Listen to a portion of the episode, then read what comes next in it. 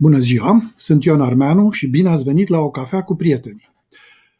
Astăzi m-am gândit să vorbim un pic despre o necesitate pentru majoritatea oamenilor, și anume despre venitul suplimentar. Să ai mai multe surse de venit poate avea un impact major asupra finanțelor personale. Chiar și o sumă modică poate face diferența atunci când doriți să vă plătiți datoriile, să trăiți un pic mai bine sau să creșteți suma lunară pe care o dedicați investițiilor. De multe ori auzim despre importanța diversificării investițiilor, dar diversificarea surselor de venit și obținerea unor venituri suplimentare poate fi mult mai importantă uh, atât individual cât și pentru familie sau familia lărgită a cuiva.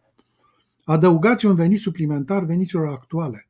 Uneori, când vă veți uita la buget și ați redus deja ceea ce ați fi putut reduce din cheltuieli și vedeți că nu obțineți suficienți bani, ar fi o idee foarte bună să adăugați venituri suplimentare la buget.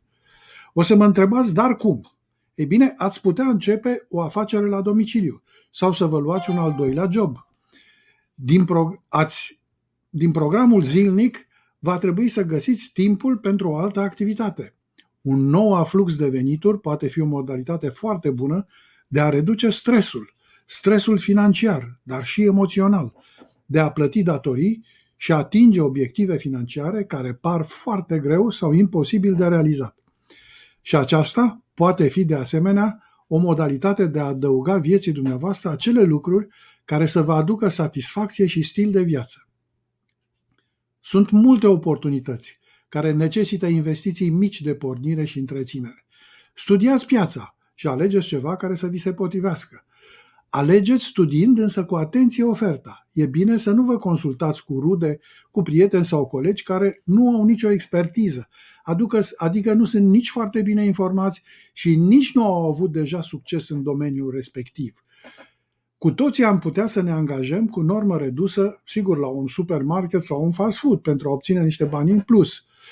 Dar acestea sunt practic pentru oameni foarte tineri, pentru studenți, pentru elevi, Așa că, după cum vă puteți închipui, nu la asta m-am gândit când am decis să vorbesc despre venituri suplimentare. Atunci când evaluați o sursă de venituri suplimentare, e bine să luați în calcul și următoarele caracteristici. Prima ar fi flexibilitatea, adică sursa de venituri secundare trebuie să vă permită să alegeți orele în care lucrați. Această caracteristică este esențială pentru care au deja un loc de muncă stabil. Apoi, sustenabilitatea, adică sursa de venituri suplimentare trebuie să poată genera fluxuri de numerar pe o perioadă cel puțin medie, dacă nu cumva chiar lungă de timp. A, apoi vine plăcerea, adică să obțineți venituri suplimentare. Ă, cred că e foarte clar pentru toată lumea că poate lua destul de mult timp. Ori dacă tot investiți aceste ore, măcar faceți ceva care să vă facă plăcere ceva care să, ca, ceva care se potrivească cu dumneavoastră. Apoi, dezvoltarea personală și profesională în domeniul respectiv pe care le dobândești sau nu le dobândești din activitatea respectivă pot fi extrem de importante pentru viitorul dumneavoastră. Costul investiției nici el nu este neimportant. Nu ar trebui să faceți investiții foarte mari pentru a putea să obțineți venituri suplimentare. Apoi, din moment ce tăiați din timpul liber și așa destul de limitat, este bine să găsiți o oportunitate de a lucra de acasă, cu deplasări cât mai re- reduse. Atunci când în sfârșit v-ați hotărât să obțineți niște venituri suplimentare, vă recomand să alegeți ceva care se potrivește cu interesele și personalitatea voastră. De asemenea, dacă stăpâniți anumite abilități, vă puteți concentra pe valorificarea acestora nu prea contează unde ești. Fie că nu ai avut pos- sau că nu ai avut posibilitatea până acum, fie, sau că nu te-ai întâlnit până acum cu destul de multe oportunități sau modalități de a face mai mulți bani. Pentru că acestea au existat mereu, au fost undeva în jurul tău, dar de fapt nu, nu ai fost pregătit să le spui da. Motivele sunt mai puțin importante însă acum, așa că ceea ce îți propun este să te autoevaluezi să vezi unde ești acum, să-ți stabilești unde vrei să ajungi și apoi, evident, să treci la acțiune. Posibilități există nenumărate în ziua de astăzi. Internetul face ca gama de, de oportunități care, care se află în jurul nostru să fie foarte mare. Tot ceea ce este necesar este să ții minte că dacă poți aduce valoare într-un proiect, atunci banii nu vor întârzia să apară. Iar dacă ești de părere că este nevoie de bani pentru a face bani, ei bine, sunt foarte puține cazuri în care este așa. În majoritatea cazurilor, de fapt, nu este nevoie de bani pentru a face bani. Majoritatea oamenilor nu-și urmează pasiunile, nu-și folosesc talentele și abilitățile native la nivelul la care ar putea face asta. De aceea, nici nu încep o afacere nouă în care să-și folosească toate cele descrise mai sus. S-au obișnuit într-un anumit fel și cam atât. Să-ți începi o, un proiect nou este o adevărată provocare și nu din perspectiva banilor. Pentru așa cum spuneam, nu este neapărat nevoie de bani ca să faci bani. Dacă mai ai și experiență, atunci de fapt piața te așteaptă.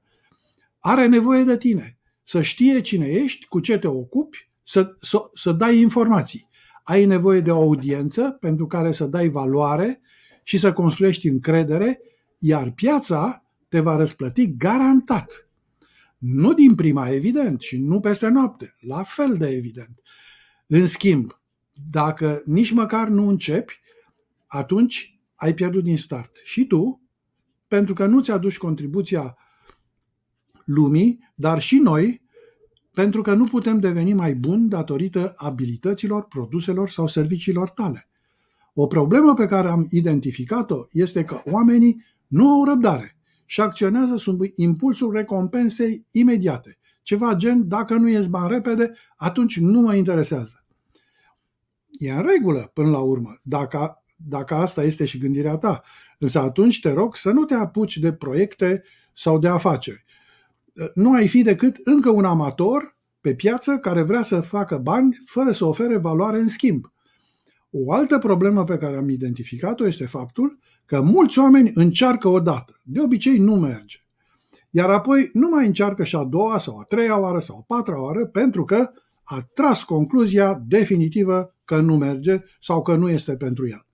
Bine, Robert Kiyosaki spunea că 9 din 10 afaceri eșuează și are dreptate. Statisticile exact asta spun. Uh, așa că el s-a gândit să înceapă 10 afaceri și nu s-a lăsat până n-a reușit. Și a reușit. Dacă renunți foarte repede, înseamnă că ești fanul recompensei imediate și crezi că nu ai fă- făcut pentru a încerca ceva pe cont propriu. Și este în regulă. Ori o faci, ori nu o mai faci.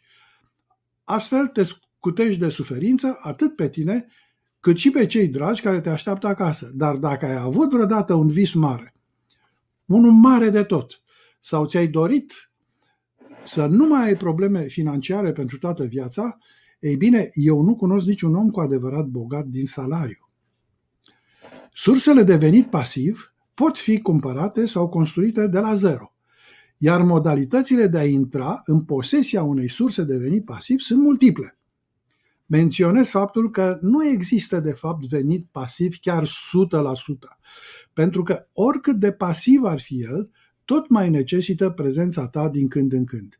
Dar, desigur, una este să muncești 8 ore pe zi și alta este să muncești 6 ore pe săptămână sau 6 ore pe lună sau 20 de ore pe an. Afacerile de e-network marketing sunt, sunt și ele astfel de oportunități interesante și îți pot aduce venituri suplimentare.